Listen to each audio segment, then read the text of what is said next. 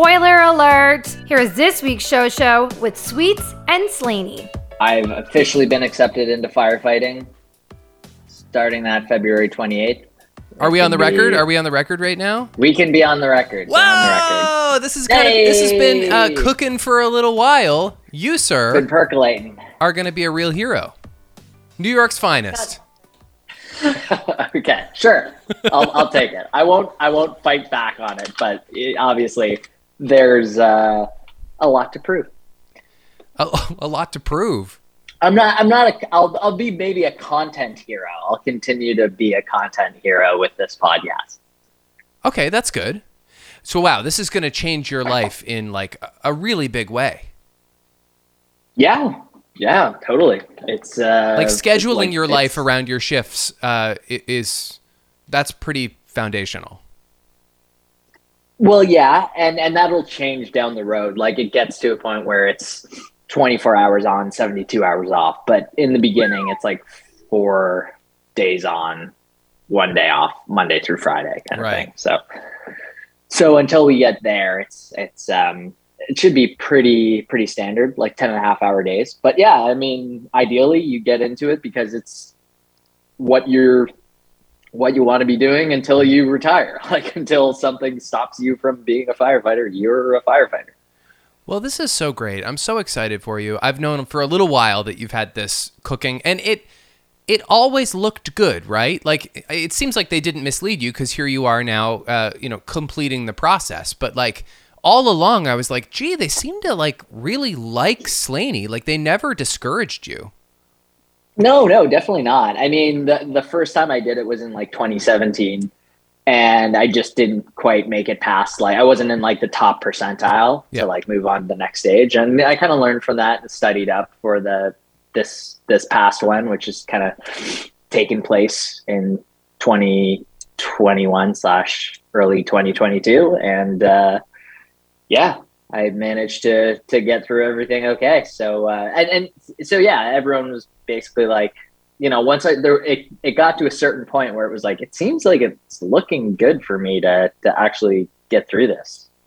So yeah, that's the first step, and then you know we do like four months of training come uh, February March. What does Jen have to say about it? Cuz I feel like she's probably roasting you a bit. No, not at all. Very, very positive. Like, no, she's she knows that that's like a thing I wanted to do. It's not. She's Oh, never. yeah. She she's not one in in any way to ever like be super critical of something that I've I've wanted to do. No, of course not. That's what I mean. I just mean that she she razzes you like nobody else, and you. This is like a thing that you've been getting excited about, and so that's I don't know low hanging fruit. Yeah, yeah. No, I think she's. I think she's. Uh, she's been like. Doesn't me about that at all. Weirdly. How about your ma? Because you were a little concerned that she'd be concerned, which is a reasonable thing. Yeah, it's hard to say what the exact if I it's hard for me to to recreate the moment, but it was kind of like uh like there was like a a nod and a smile and kind of like a slow eyes close of like yeah, I got it. Like this is what you're what you're doing, huh? So Okay. all right. I'm happy for you. Like like yeah, it what it it was not by no means was she jumping through the roof. There was no like okay, in most instances my mom would be like, I'm so glad that you're doing this. Right. That was not said. No, no. it was very much like I'm very happy for you. I'm I like that your hard work paid off, but never like, oh, that's just great. Like everything's just fantastic. It wasn't quite that. Well, she recognizes that no matter how she may feel, this ship has sailed and this is happening. And obviously, any reservation she has come from uh, a very good place. Uh, but you're probably Totally. you're probably wise to like sit on that for as long as you did. Yeah she she mentioned um like how she said the same thing to my sister of like i like i wish i could tell my kids what to do but they don't have to do what i want them to do anymore. And so Well, but she remembered me like in junior high saying that i wanted to go into firefight. Like she was like i remember as a kid like you like this was something that you always wanted. So. Well, and it, you make a good point because it's a very different kind of parental worry. But like her other kid decided to be a vocational playwright. And so, like, Yeah. your poor mom is going to be worried about her kids forever.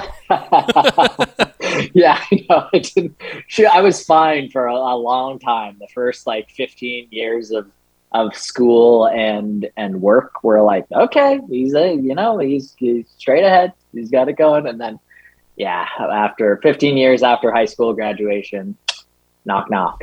I'm a firefighter. we had a firefighter in our house today because he's our neighbor.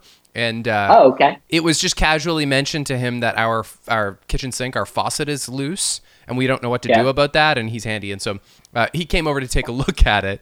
And apropos of nothing, he noticed our fire extinguisher was underneath the kitchen sink, and he's like, "Listen." As a firefighter, I can't not tell you that this is a bad place for your fire extinguisher. Right. Because in order to get to it, you have to pass by the stove where the grease fire might be. So you really should have it on the other side of your house. And we're like, oh, that makes perfect sense. We learned something today. Yeah.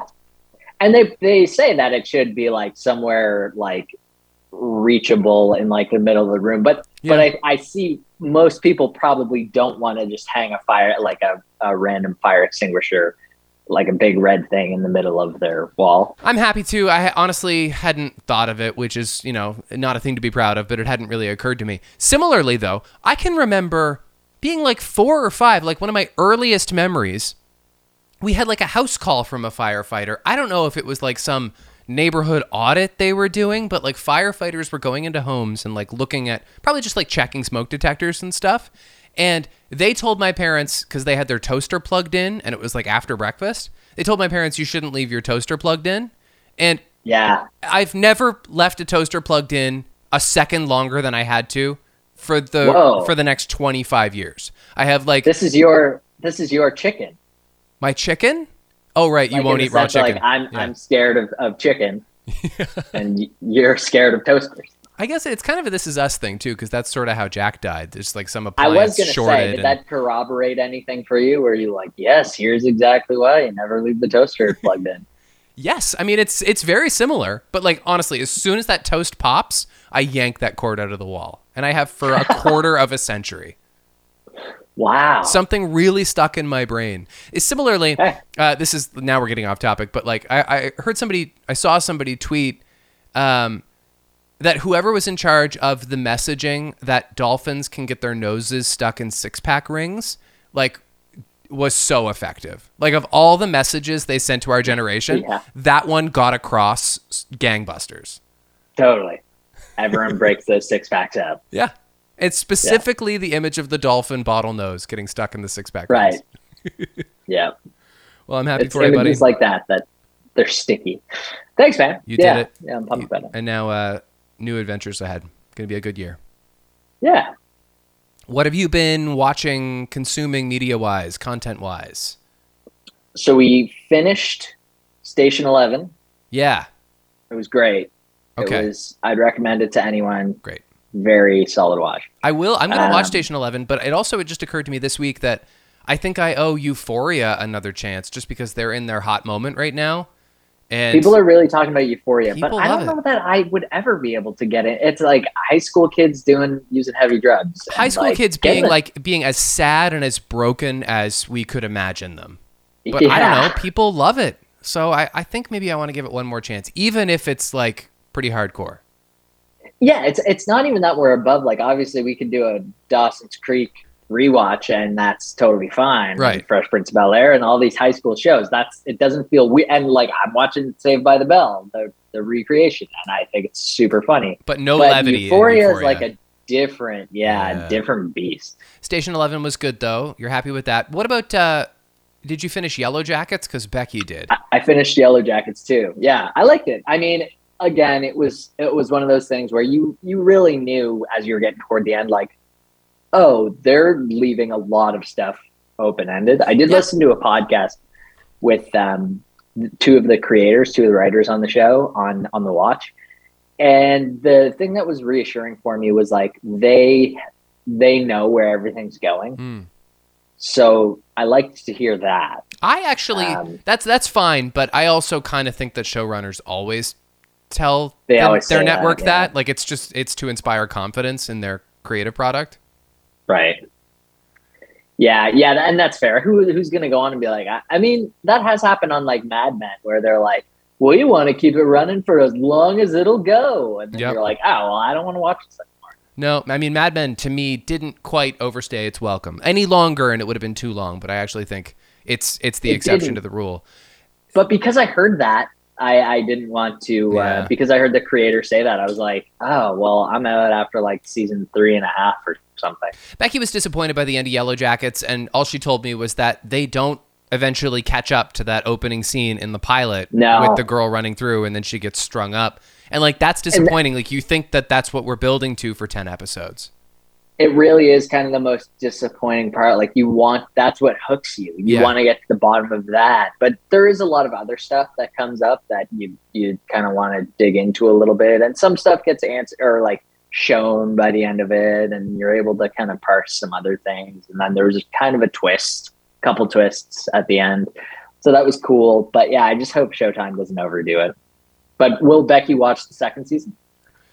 Yeah, maybe if she's aware of it. I think that she just kind of caught the bug while I was watching the first episode, and she can handle that kind of stuff a little bit better than me. And she had time during the workday sometimes to throw one on, but she wasn't like praying at the altar of Yellow Jackets or anything. She thought it was fun. No, no. Yeah. Gotcha. Yeah. I watched uh, the movie Come On, Come On, which is Joaquin Phoenix and the little boy. Yeah, did you like it?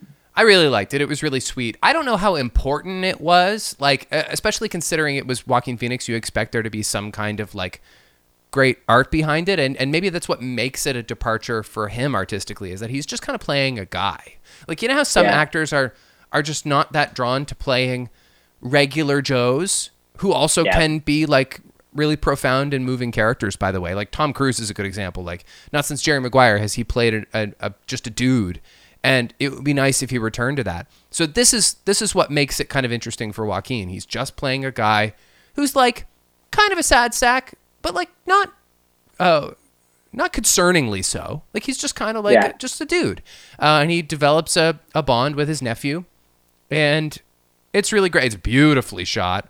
It it the the profundity of Come On Come On is in its quietness and its mundanity. There's no like big moment. There's no like, hey, maybe this was actually representative of this. It's just a movie about two boys essentially.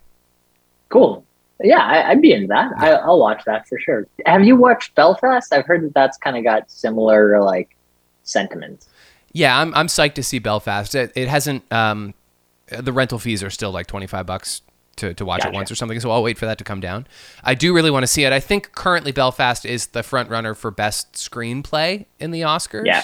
Whereas like Power of the Dog is probably the front runner for best picture just cuz it's like it, in the early awards getting that's it- it's really too early to tell and and the narrative can shift, but it seems like people are psyched about Kenneth Branagh's script.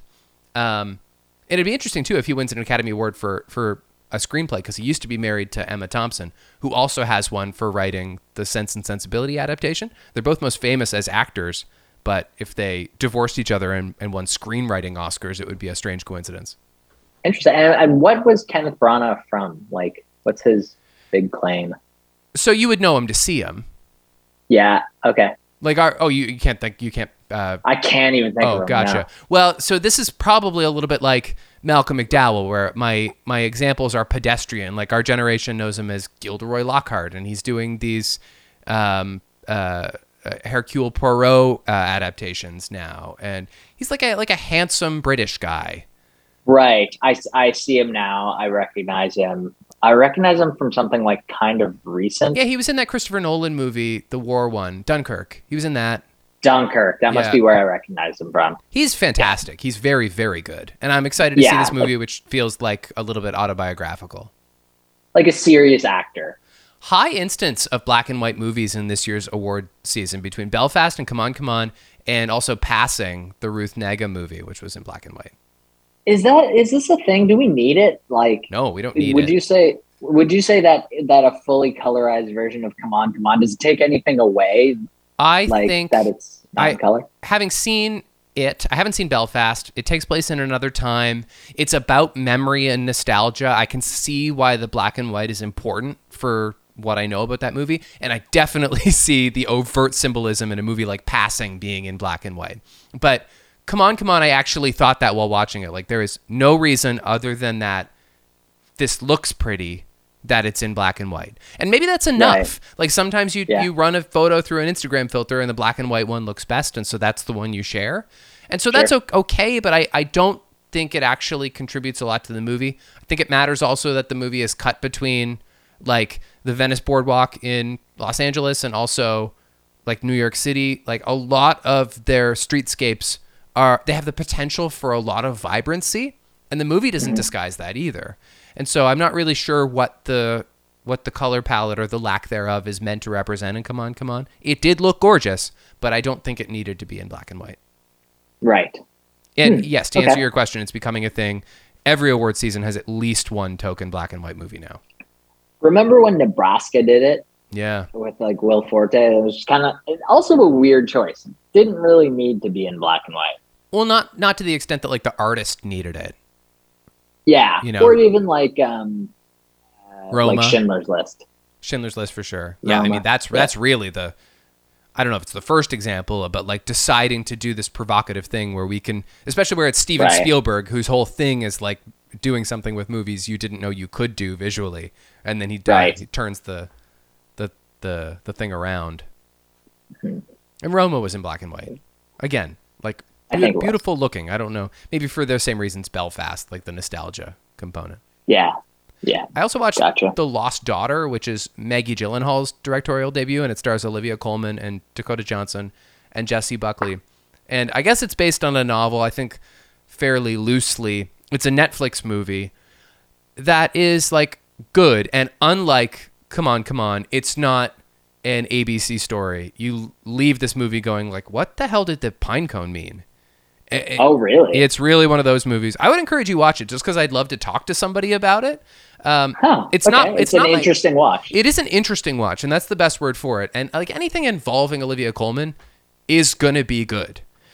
right. It's you know it's it's not like a barrel of monkeys. It's very thought provoking. It's not like the best time I've had watching a movie this year, but I never fell out of it. Like it's like I said, it's like what does the pine cone mean? What do the dresses mean? Like Yeah. and it's it's a very quiet, slow burn of a movie, and it's essentially about the. Uh, I, I think I'm taking this from somebody else, but the dark side of motherhood and like what we don't often consider about like uh, some of the the pains and the anxieties and the even the self hatred that exists sometimes in motherhood, and so it, it has a real Yeah. darkness to it. And Dakota Johnson's really good too.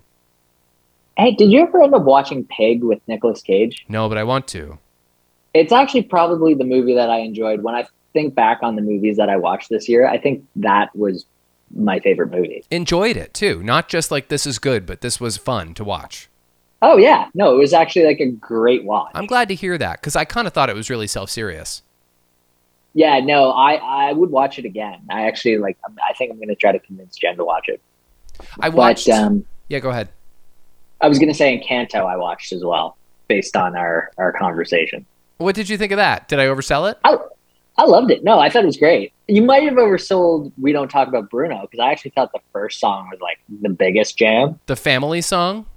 Yeah, Yeah. Oh, that's interesting. Family Mad. I don't know. I just like got into it so quickly. I, I think it was like you know how when you start listening to an album, by the time you get to like the sixth song, it's not necessarily it doesn't quite hit you the same. Like start strong, and then like it was definitely a good perk up in the middle. But I, I found Yeah. that one was was good, and then I think it was like the high of knowing that it was uh, Stephanie Beatriz. I had no idea that it was her. I know. That's I- crazy. yeah, I mean, she's so undetectable. The Rosa of it is just really not present in there at all. No, no, not at all. She had also been in In the Heights, and so there's like another Lin Manuel connection there. There's also a song in between Oh, those crazy. two, uh, the, the song Surface Pressure, which the Strong Sister sings. That song is excellent. That song's really good. Yeah, Th- yeah, that one was was underrated as well. I didn't think about that one until uh, you just mentioned it, and that that was a jam. And do you see what I mean about how th- this movie didn't require a big epic quest of self exploration? Like the whole movie takes place in her house, and it feels like a very full story. Well, it's a very cool house. I think is the reason. Sure, of course, but she didn't have to Yeah. like cross a rope bridge over a canyon and go find a soothsayer in the woods and like bring her her little starfish friend along or anything like that. It it was void of some of the the tropes of Disney storytelling, and I found that refreshing. Well, when she was in Bruno's room, she did have to figure out how to swing a rope over a canyon into that, like, you know, the other Right. side. But yeah, I, I get what you're saying. I, I, I loved it. I thought it was great. Good. And actually, I will say, like, actually, one of the craziest looking movies ever. Like, it actually was like, this was almost 3D. Like, I feel like I'm in in like Future Shop back in the day, looking at a big screen TV, being like, "Whoa!" Like, there's no way that it could be this like crisp and clear and colorful. Like, that was the whole like movie. experience. like the little yellow butterflies embroidered on her dress are like Yeah. sensational. They're stunning.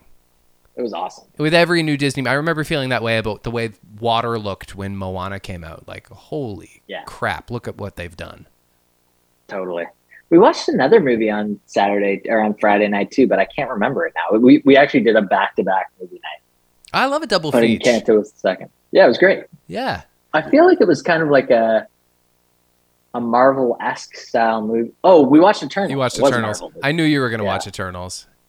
Yeah, I mean, like, it, was- COVID times when we, it's not like we've got. Uh, I mean, you're in for a penny now. You've watched keep- them all. Like you, you have to watch it. Exactly. It just feels like it's so easy to just watch one when it comes out. Was it okay? Like obviously, like I don't think anybody really hated it, but it certainly didn't move the needle.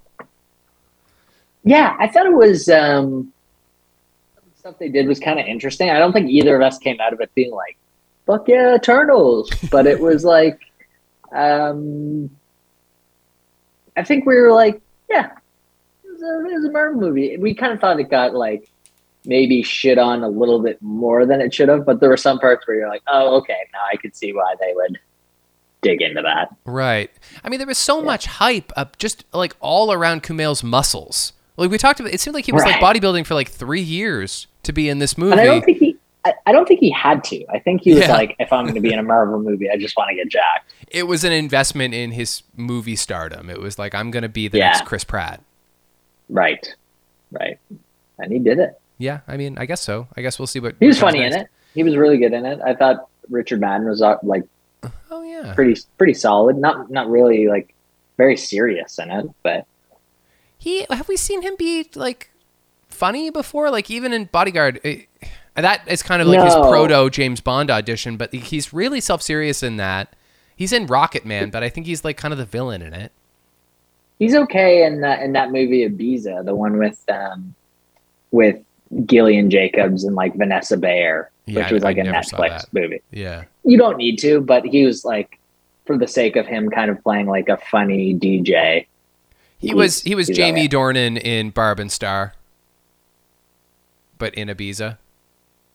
Yeah, exactly. Well, no, not quite that goofy. He No, was- nothing was is still, quite like- that goofy. He was he was still the he was like the heartthrob who was still like kind of serious, but he, he like had some had some little jokes. You mentioned uh, Pig, and you reminded me that I watched the full Hollywood Reporter roundtable of actors this year, which has like some really good people. Uh, Andrew Garfield is there, and um, I think Peter Dinklage is there, and Nicolas Cage is there. And it's like the first time you've seen Nicolas Cage engage with actors or really even be interviewed in a thoughtful way in such a long time. And man, I'm so psyched about the Cage Assance. Like he completely oh, right. completely runs the table. Like he has the first answer for every question and then he's like prodding other people for what they said and like he has further questions about it. He also brings the best stories. Like it's just it's like 48 Cool. minutes. I really recommend the Hollywood Reporter Actors Roundtable with Nicolas Cage cuz he's like he is so there and I think we forgot along the way that he was not always a parody of himself. He was actually legit Yeah, and he is still yeah. fully capable of being legit. Huh, that's so interesting. I like because even the stories that you hear, like the the Nicolas Cage story that Seth Rogen tells in his book, is like he's crazy, like Yeah, I know. and he. He, and he's trying to be like like but like that's the story you're getting so i'd love to see something that makes him like a little more grounded Well, I mean, he's still pretty out there. He's still Nick Cagey, but you're right. That story makes Okay. him crazy, and I thought about that too. And like, I don't think that Seth's book is untruthful, although I think that it certainly pulled no punches and was not afraid to be really dishy. And so if he got a guy on Yeah. a bad weekend or he found a way to like kind of manipulate it to make Nick sound kind of racist or, or I think he would have done it. Right. Yeah. Fair enough. anyway, pretty good. Speaking of actors doing weird things uh, behind the curtain, did you hear about this Leo Jonah Hill Mandalorian thing? Yeah. So was I, I don't know if Jonah Hill was involved. So it was Leonardo's ex girlfriend said he rented out a movie theater and just like played with a lightsaber or something. So that part's not true. That part is Okay. that part is like a parody of the original story, which is that Leonardo Leonardo DiCaprio forced Jonah Hill to watch every episode of The Mandalorian, even though Jonah didn't want to. Like he made him sit down and watch 16 episodes of The Mandalorian, and Okay. Jonah didn't care. And so it's just it's interesting because I don't really even think of Leo and Star Wars existing in the same universe. I know that there was this like legend about how they cast Jake Lloyd to be young Annie so that Leo could play him in episode 2 and that's why like they don't look alike because they thought they could get Leo and Leo said no. Right. And so this kind of like Ross and I talked about how this really recolors that history because like maybe Leo wanted to and he got bad advice or he got good advice and like is there still a world where Leo could be in the right Star Wars project and I say absolutely not. In fact, I think there's Yeah, I think I think there's absolutely no actor who I think is less likely to be in Star Wars than Leo and I'm not sure why. Maybe I just haven't Besides like Daniel Day Lewis, who's Yeah. ultimately retired from acting. Right. Yeah. Even still, I think like I, we've got Ethan Hawke in a Marvel movie coming up, and like so, like I know a lot, and we saw you know Viola Davis in Suicide Squad today or whatever, and like the these actors you don't expect can come in anyway, but like Leo is so singular with his one movie a year where he's the lead, and it's like it's a big acting thing. It's not going to happen. So it's just so weird that he has this like kind of cringy, boyish instinct about something that any one of us might also have. Yeah, yeah, it's weird to think that you share interests, but I think he's like actually, although he's such a serious actor, I think he's like one of the more like fun-loving guys. Oh, I think he likes to have fun. Yeah, it's not the Yeah. first of those stories, but it's also like a new dynamic for Jonah to find Leo kind of irritating. To be like, ah, fine. yeah, if Leo wants to watch, sure, yeah, whatever. Yeah, that that is. Uh, it's funny to think about Jonah being like, ah, famous movies, like what most famous movie star on the planet. Like, give me a break. right. Speaking of uh, blockbusters, um, just quickly on the Joss Whedon piece that went around, you dropped out pretty early on. I read every word Yeah, because I'm a sucker for punishment, I guess. Or I've just really come to like a 10,000 word celebrity hit piece, I think. Um, although, Yeah, uh, I not, mean- not to say that he doesn't deserve it, because it's like actually very like, it really, he only incriminates himself. It's the only reason he looks bad is because he says shitty things in it. I think the reason that I liked the Jeremy Strong one, one was it was kind of like in the Zeitgeist, like it was it was at least around the same time as like the finale episode. It was making its rounds. This one, I was like, it's not really exploring someone's like creative side and why they do what they do. It was like, here's why he's a bad person, and I was like, I I just I don't I already don't like him. I yeah, I mean, I I didn't feel any like allegiance to him either. I I disagree that it's about here's why he's a bad person because I actually think for a lot of the article they're giving him the benefit of the doubt of like making the thesis of the piece that Okay. that narrative is out of your control.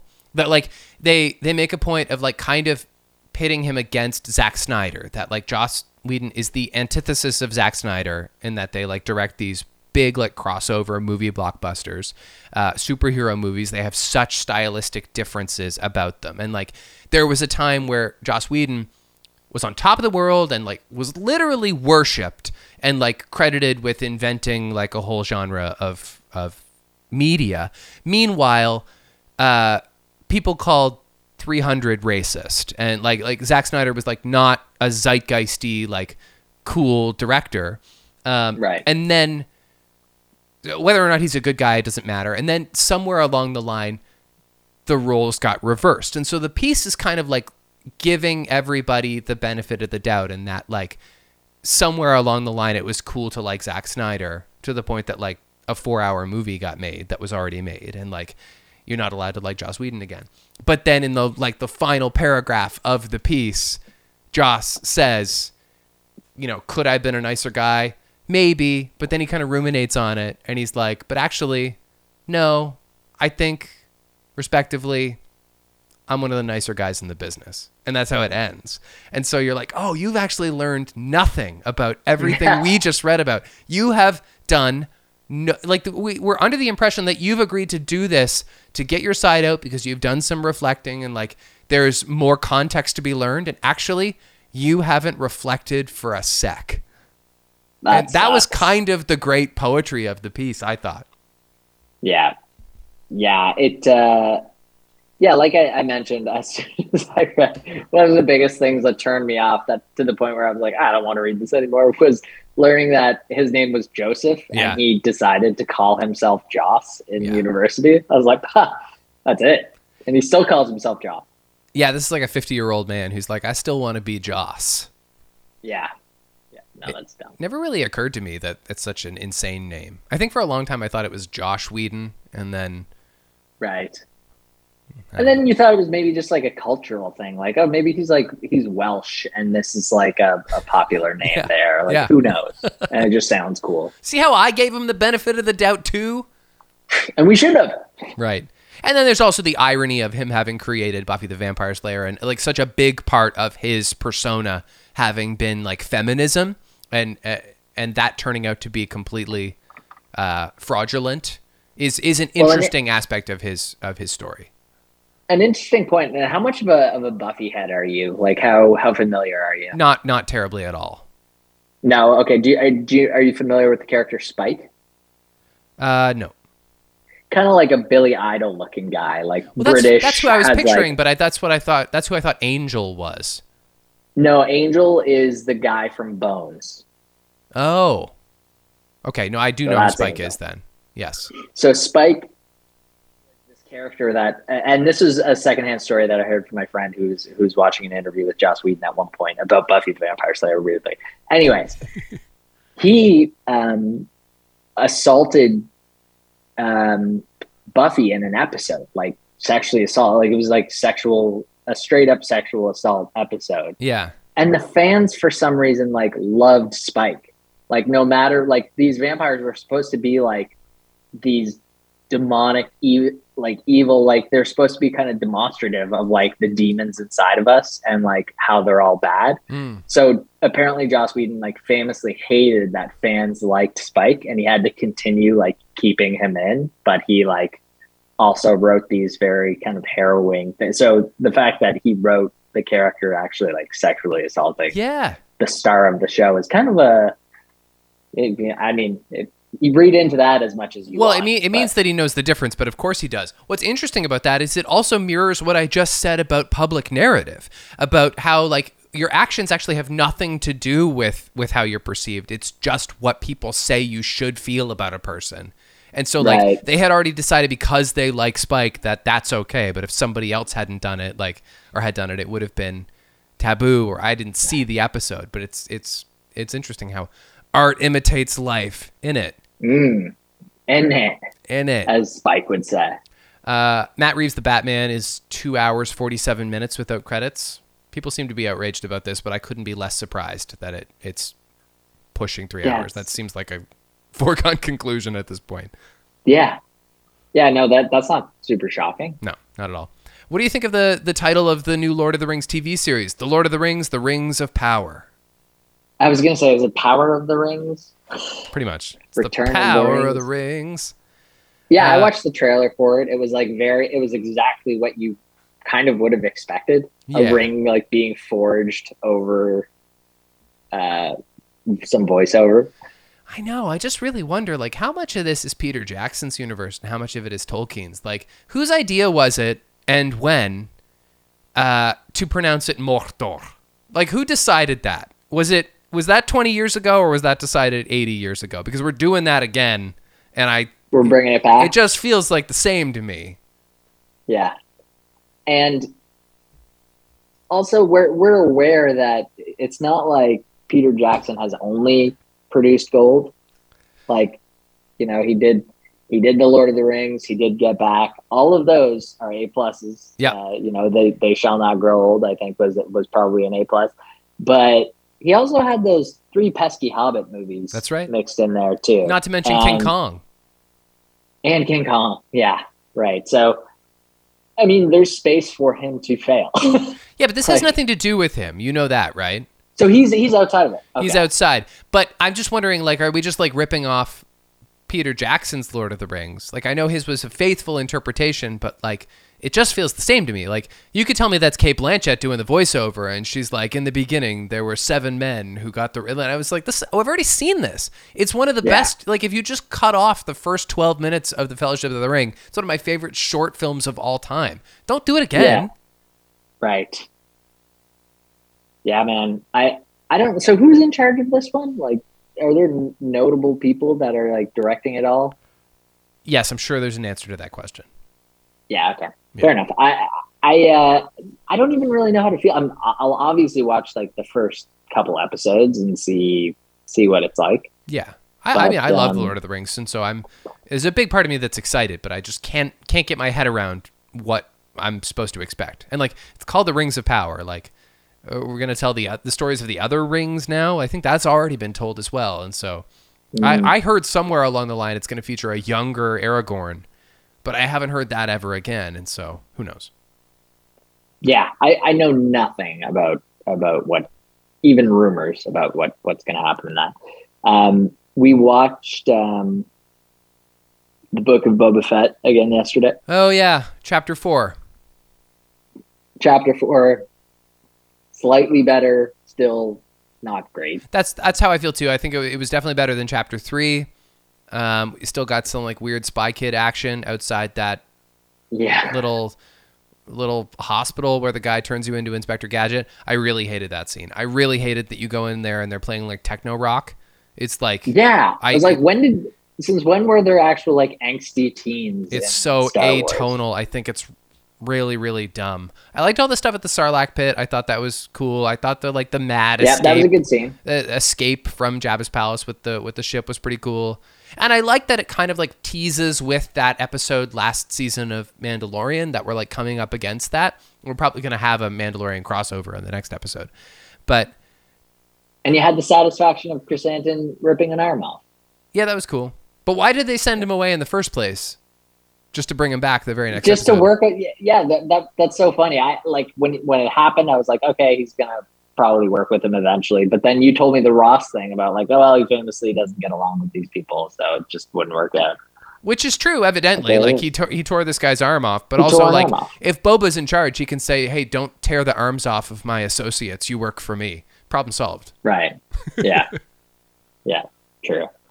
Yeah i don't know. It's it's it's clunky I think that it's going to do wa- a, a bit of a turn now because there's we're four in, there's three left, and they're going to do a crossover episode already, and so maybe there's going to be a kind of war that we that we Mm-hmm. reach a climax with, and that's exciting. Although it also feels like now we're going to put the flashbacks away that he's done with his like back to therapy, Yeah. and so that's really going to change the flow of the show, and so it just Yeah. kind of seems, uh, for the lack of a better phrase, all over the place. So what's the, the, the crossover with Man, the mandalorian Yeah, they played the Mando theme at the end of this episode. It also was teased earlier in the episode, but the end of the episode, he's standing on his balcony. He's like, "We're gonna we're gonna need some more associates," and they're like, "Well, you can oh, pay Oh, for those." And then you hear the the Mando score. gotcha gotcha gotcha no i that was totally lost on me but it's I'm really great that you say that because that I told Ross it would be lost on people, and he's like, "No, it won't." Like, there's no way. Yeah, no, I completely lost on me. And I, I but uh, again, like it's it's harder for me to pay attention to this one because it's just not as compelling. It doesn't have a So lot of heart like- either. Like the like really Yeah. all the heart exists in his relationship with the Tuskens. And you can't ask me after 45 years to care that much about the Tuskens. Maybe for an Right. episode, but like Right. we're going to need him to like really care about Fennec or like I mean, it's really hard to recreate the love between Mando and Grogu. You're not going to get a Grogu in this show, but No. like we need some kind of sweetness. It would have been really funny if they had like a baby Tusken Raider that was supposed to be like being like note for note baby Yoda. Well, it wouldn't be the first time they retreaded some successful Yeah. territory. Yeah. Two Uh, uh, Christmas related bits of news. Uh, they announced today they're going to do a sequel to um, A Christmas Story and Peter Billingsley returning to play his character again. Um, okay. I don't know why that has to happen. It seems like a terrible idea. I told you earlier in the, the holiday season about the movie 8 Bit Christmas, which I think is a nice, like, spiritual Yeah. sequel to A Christmas Story. That I'll probably never watch again, but like it was nice to watch it once. Um, the other thing that's even more egregious is a Disney Plus uh, series, not a movie, a Santa Claus series starring yet again Tim Allen as Scott Calvin over many weeks. Huh. So to recap, there's been Santa Claus 1, 2, and 3. yes. And now Tim Allen going to play Santa Claus yet again in, For a, a Dis- series. in a Disney Plus series. yeah, it's it's overkill. Yes, it was But overkill also, after I, one. I'm, I'm kind of open to it. you are really the devil's advocate tonight, aren't you? This is a bad idea. Yeah, it definitely is. But so was the. I was gonna say so was the Mighty Ducks thing. But did you know that Emilio Estevez backed out of that? He's not going to be in the next season. He refuses to get vaccinated, so they fired him. apparently that I read an article that said he had had COVID prior to. He said it was like a, it was actually a contract dispute, and that he's not an anti-vaxxer. He also didn't say that he got the vaccine, which would be the easiest way of, of Yeah. showing that you're not an anti-vaxxer. But he didn't say that, so I assume that he actually hasn't um, got his vaccination. In any case, I don't know uh, where he's going to get his money from. Now. Yeah, this was like a, a great like resurrection ticket for him. Like he hasn't Yeah, had an opportunity to be in the spotlight. This was easy money for him to just like come to work and be on Disney Plus. yeah. He, I will say, he was he was relatively like nice in Yeah. his like like he ended by like by wishing all of his friends on the set and like all the cast like fly ducks fly kind of thing. I think is how he ended it. Yeah, you don't need him. So I was much. like, no, no, you don't. he's not really the heart of the show. Did you get your booster? I did. Yep. Yeah, I did. It was a bit of a rough next day. Yeah. But t- so yeah, that was the day. Bef- no, it was Monday. Monday night. I got it. Okay. So I'm I'm like fine now. Did you get yours? Yeah, I got mine like uh, like ten days ago or something. I got it a while ago. Right. Um, Right, right. it was I got it in the morning. Got it at like eleven o'clock in the morning, uh, and I expected something would would would hit me because it did this with the second shot. Uh, but I got through the whole workday and I felt fine right until like I climbed in bed at midnight that night and I just became a human popsicle. I have never been colder in my and I'm I have like three blankets on me and I'm not somebody who gets cold. Uh, Right. And I just like like to touch me, you get frostbite. It was shocking how cold I was. And then I fell asleep. I slept through the worst of it. Woke up with a headache. Took an Advil, and I was okay.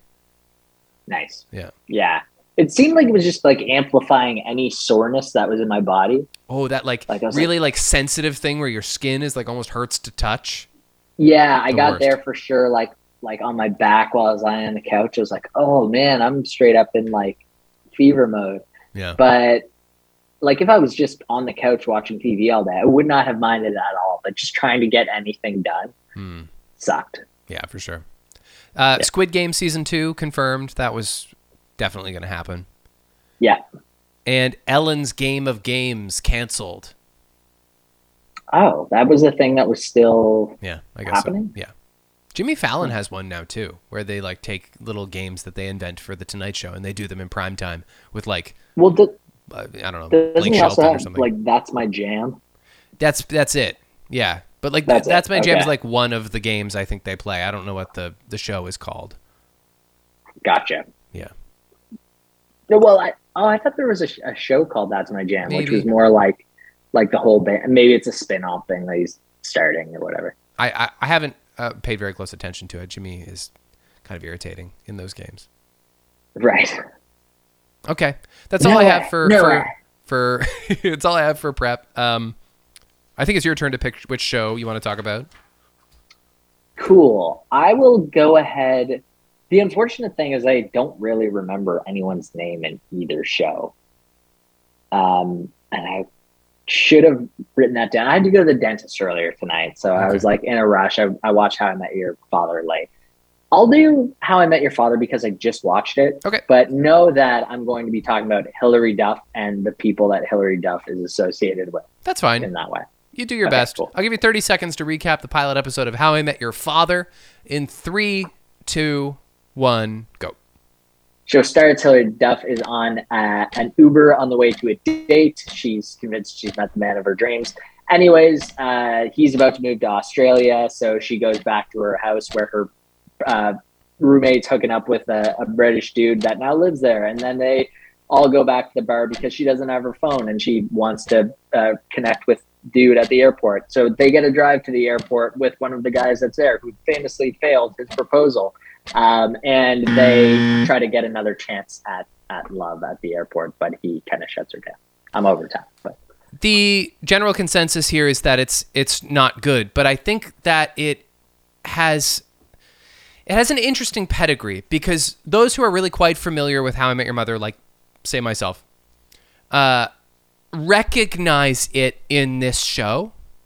And so hmm. it's saved a little bit by familiarity, but that familiarity comes at the great expense of originality.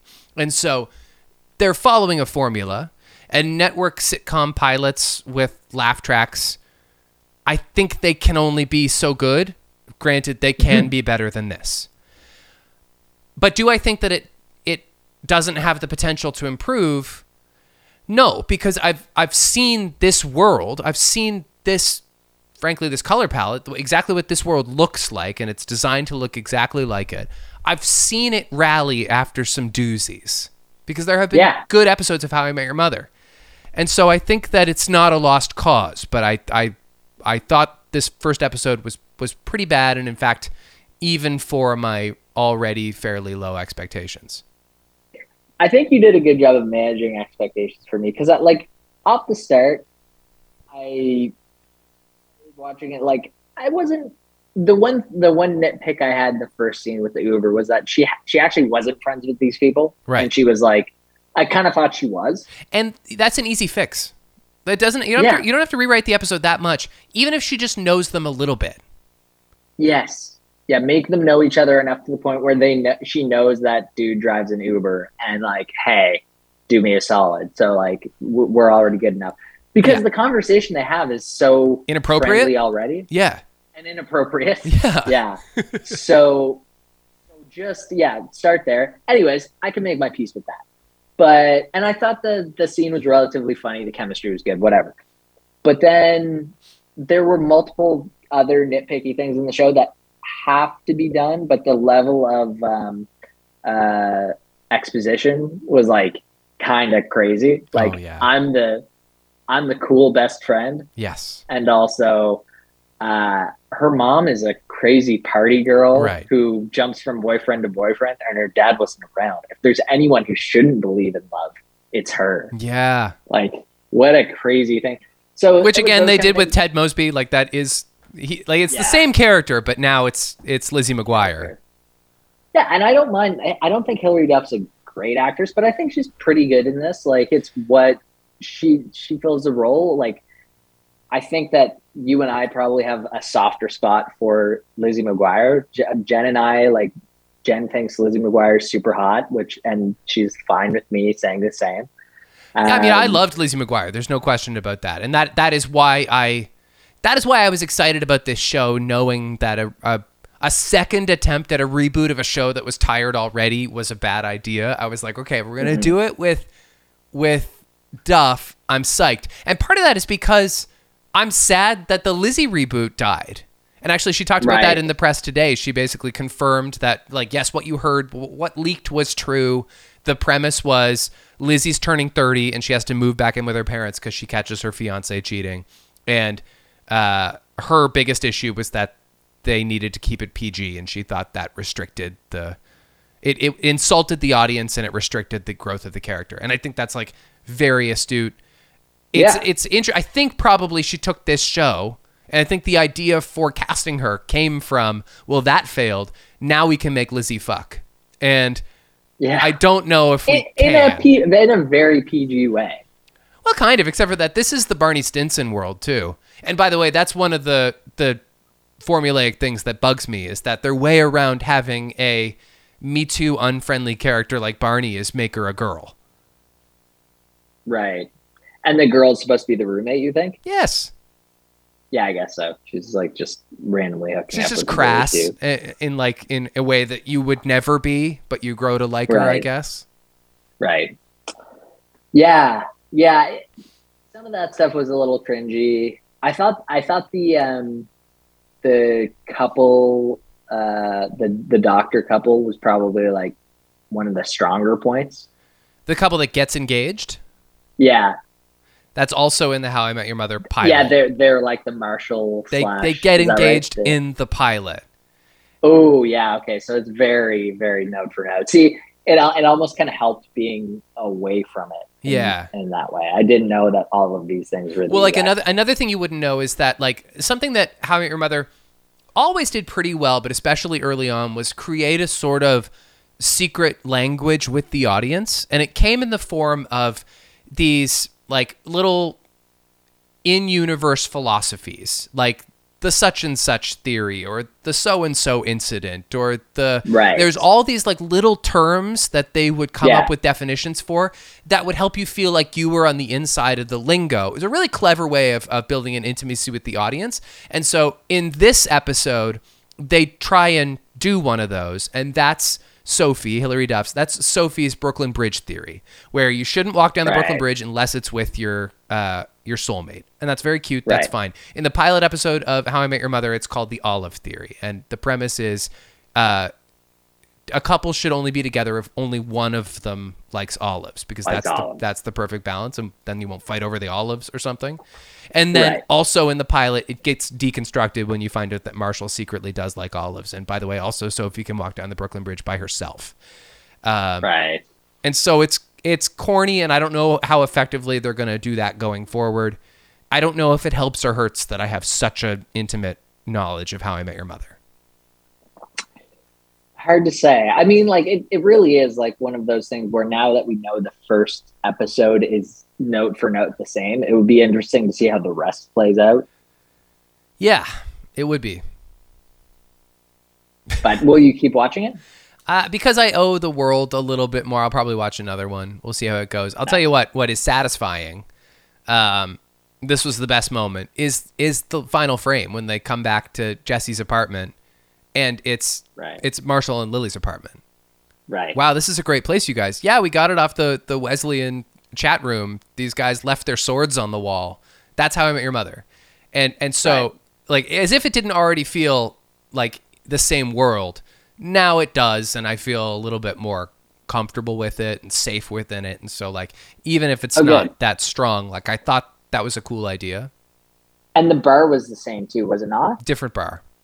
Different bar. Okay. different bar, but wow, that's a really good point. Their apartment is supposed to be above the bar, so it's insane that they this apartment is going to be a mainstay of the show, but they're going to hang out They're at a different bar. That's so interesting and stupid. Okay, Mm. maybe they rearranged the bar or something. I don't know. So- sometimes you get like I know people who live in bars that don't necessarily go to that bar because they they're just tired of it or they, But the bar is the same. yeah. It's essentially the same. You're not going to Yeah. a to an Irish pub a block away if you've got one downstairs. That's true. Yeah, that's a really good point. I wish I had an Irish pub downstairs. the other the other formatic difference, by the way, is that uh, the flashbacks, the narrator gets the one shot rather than the kids, and so Yes. it's Kim Cattrall sitting on her couch talking to her son on FaceTime or something, and the son is the voiceover, but Kim Cattrall is like in the shot. And so like that's kind Yeah. of that's kind of interesting, I guess. I don't know how many more of those they're going to shoot. Um, but it's kind of the opposite of the Bob Saget thing. And by the way, the end of the episode is in loving memory of Bob Saget, which I thought was nice. Yeah, that was nice. Yeah. Good of them to do. Um, do you give it your S? Uh, I mean, if someone asked me, should I watch How I Met Your Father? I would be like, did you like How I Met Your Mother? Yes. Okay. Well, the first episode's pretty much the exact same with maybe a little more clutter, but I believe that there's the space to make it okay. That's really Have all the yeah, have all the episodes been been put up so far? just two. Just two. Yeah, and they're not going to be on Disney Plus Star until March. I'd say you know what? I'll take the optimism side on it. I'll say yeah, I give Wow, pass. Go wow. ahead, go ahead and watch it. I don't. I, I don't think it's I don't think it's good, but I will continue to check it out just out of an allegiance to the universe. Um, one I won't watch it anymore. By the way, one more thing I'll say about it is uh, that you you actually found her to be an okay actor. For maybe the first time, I saw all the brushstrokes and I thought she was an abysmal actor in this. I- Yeah, in the I- bar in particular, I was like like watching through my fingers at a couple of points. I was like, Lizzie, girl, no, this is terrible. I think I've I think I've got a little more exposure to Hilary Duff because she's in that show Younger. Yeah. And Jen watched that a lot. So I I did like I have seen her on that and I like have fully acknowledged that she is just a bad actor. right. Um so I think that it just kind of like it's natural to me now. So the first person I heard that from was our good pal Jade, who pointed out that Hilary Duff's not a good actor, and I didn't realize that before. I, I mean, I take Jade's uh, opinion on this kind of thing very seriously, but I always liked her, and so I just didn't think too much about it. But I, I texted Jade this morning and I said, "We're recording the How I the Father podcast tonight, so if you have any like Hilary Duff acting comments to make, now would be your opportunity." And what I expected, or what I was really suggesting, is that like if, if you want to say something like shady about Hillary Duff, like you have a, an opportunity to do that because like she's not good in this show. But instead, what Jade sent me is a like three minute TED talk on the technical differences between good acting and bad acting.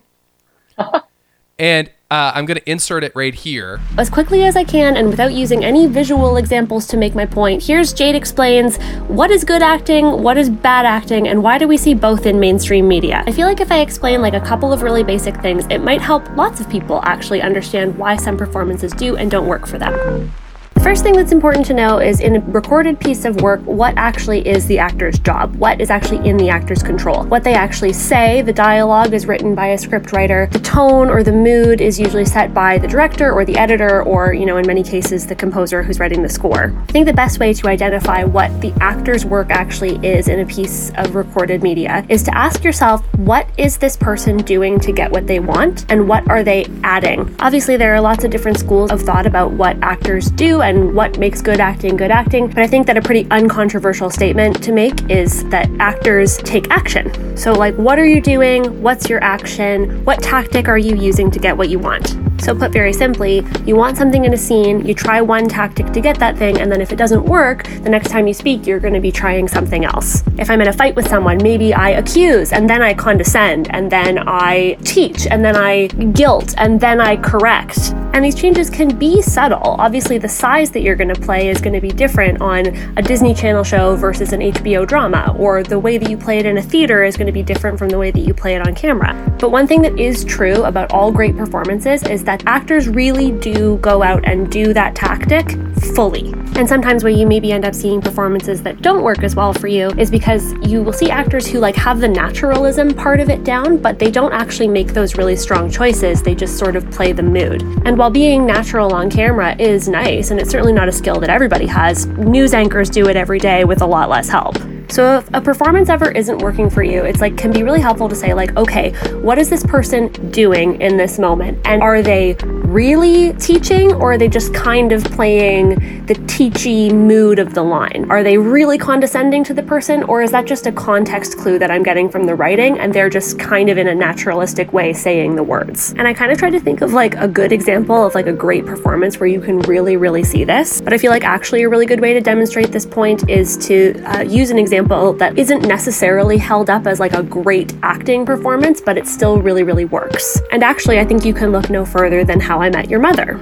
It is not a perfect show. The female characters in it, I mean, are not especially well written, but even still, you get some excellent performances, especially from Alyson Hannigan and Neil Patrick Harris, but even from Jason Segel and Josh Radnor. You really see, even in not particularly well written moments, they commit to the bit and they make choices. The jokes are written on the page, but the specialness is from the choice that they made. It's from the action that they're doing to the nth degree. So that's what I would say. It's are they doing something or are they reading what was basically already on the script for them in a naturalistic way? So go forth, show show listeners. Don't be fooled by pretty people who play the mood. Look for bold choices and tactical shifts that elevate the text on the page. She just did like such a fabulous job uh, of breaking that down in like a scholastic way, and I so appreciated it. And that we didn't have to talk about uh, specifically Hillary Duff being bad, but she's still able to talk about how there is a lot of merit in the way "Say How I Met Your Mother" is presented uh, in terms Yeah. of performance, and I just I, I really appreciated the effort on Jade's part. Nice. Uh, okay. Jade. I am going to recap the first episode of Peacemaker, which is a spin off of The Suicide Squad. Uh, it is on HBO and it stars John Cena. Um, okay. Okay. I didn't see The Suicide Squad, by the way. I, I, I imagine that hinder, I. hinders my enjoyment of this, but yeah, I, I think it was I- followable. It is really funny that you went two weeks in a row watching a show that stems from a movie that you probably should have watched. And I didn't watch Suicide Squad either, so I'm on the same page on this. Yeah, I have But no foundation. No. So uh, we're gonna recap in three, two, one. Presumably in the events of the Suicide Squad, Peacemaker uh, is responsible for like a lot of death somehow because I guess he gets uh, arrested but also put in hospital. In this uh, series premiere, he is released from the hospital with the intention of then being incarcerated, but he just kind of like walks, and so he uh, goes out and he tries to. He goes back to his his dad's like secret lair where he has like gear and he picks up his bald eagle sidekick and then he gets tracked down by the FBI and I've run out of time um, or or you know whatever this world's version of the FBI is and they surround him in his little sad person's trailer and he convinces them does he to let him like be a hero the hero that everyone needs but like then he uh, gets picked up at a bar by like a hyena woman and they hook up but then she tries to murder him and so he kills her back and this is like a lot of violence does did i hit on at Yeah. least the important parts Yeah, I think so. did i get anything I wrong nailed it.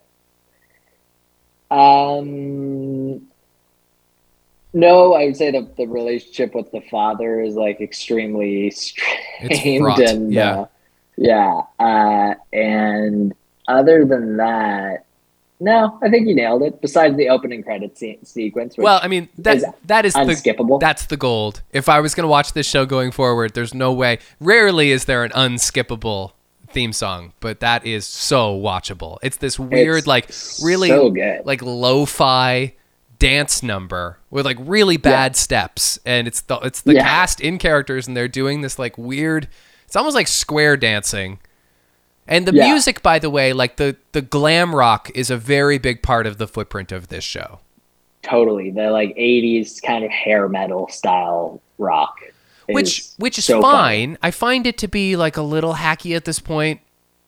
Um and even more so when you consider that the man behind this show is James Gunn, who is also behind the Guardians of the Galaxy. And so like Yeah, my instinct is to be like, okay, well, this is DC's version of Deadpool because it's violent and irreverent, but also Yeah.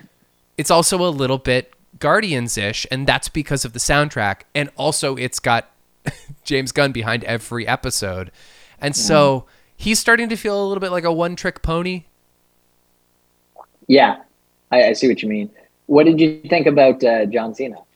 In general, I find John Cena very annoying. And so, It, Jen said the same thing. yeah. I- I mean, he was exactly what they hired him to do. I think he's probably a nice Yeah. person. I don't have a problem with John Cena. I just don't find him entertaining.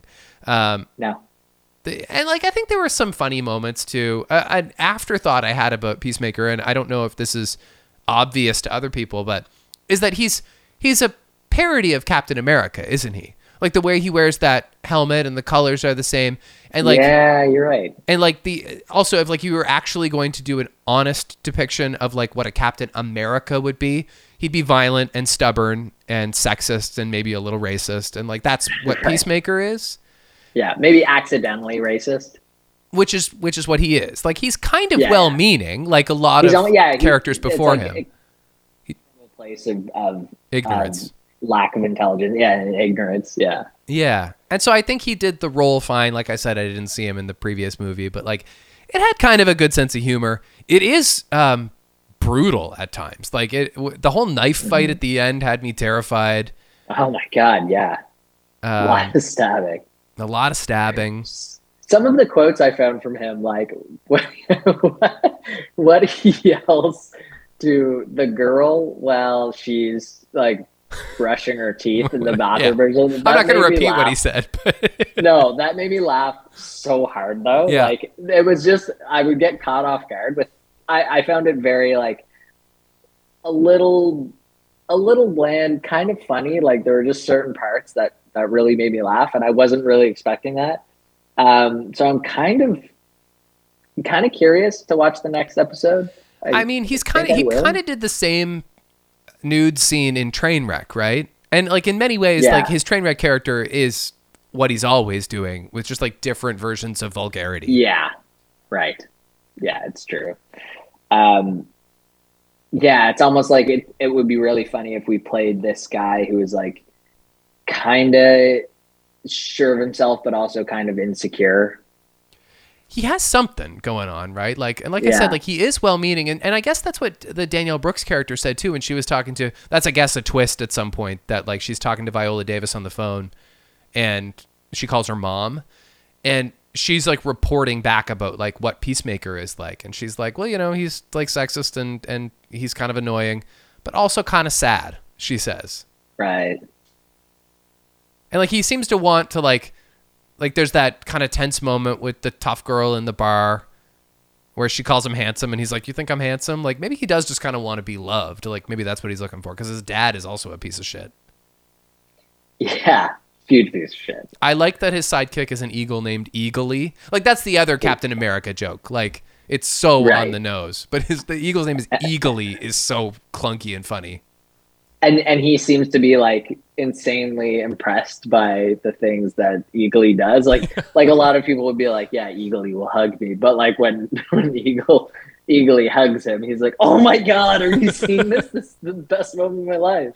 i like the guy in the diner who was like do you have a daughter named daughtery Yeah.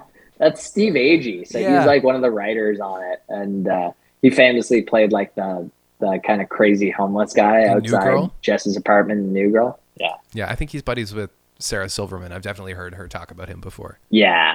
Yeah. what and I think the- like Pete Davidson. the like that. nerdy busboy in that scene who's like excited that peacemaker's back and then there's a, a quick scene out back by the dumpster and he's like like celebrating that peacemaker's back and then this other guy comes out and he like cooks up this lie about how he was excited because actually he found out his girlfriend's pregnant but she's not really a girlfriend. He's, he's excited because it's an abortion. Do you want to come? No i'm not going to come to your abortion.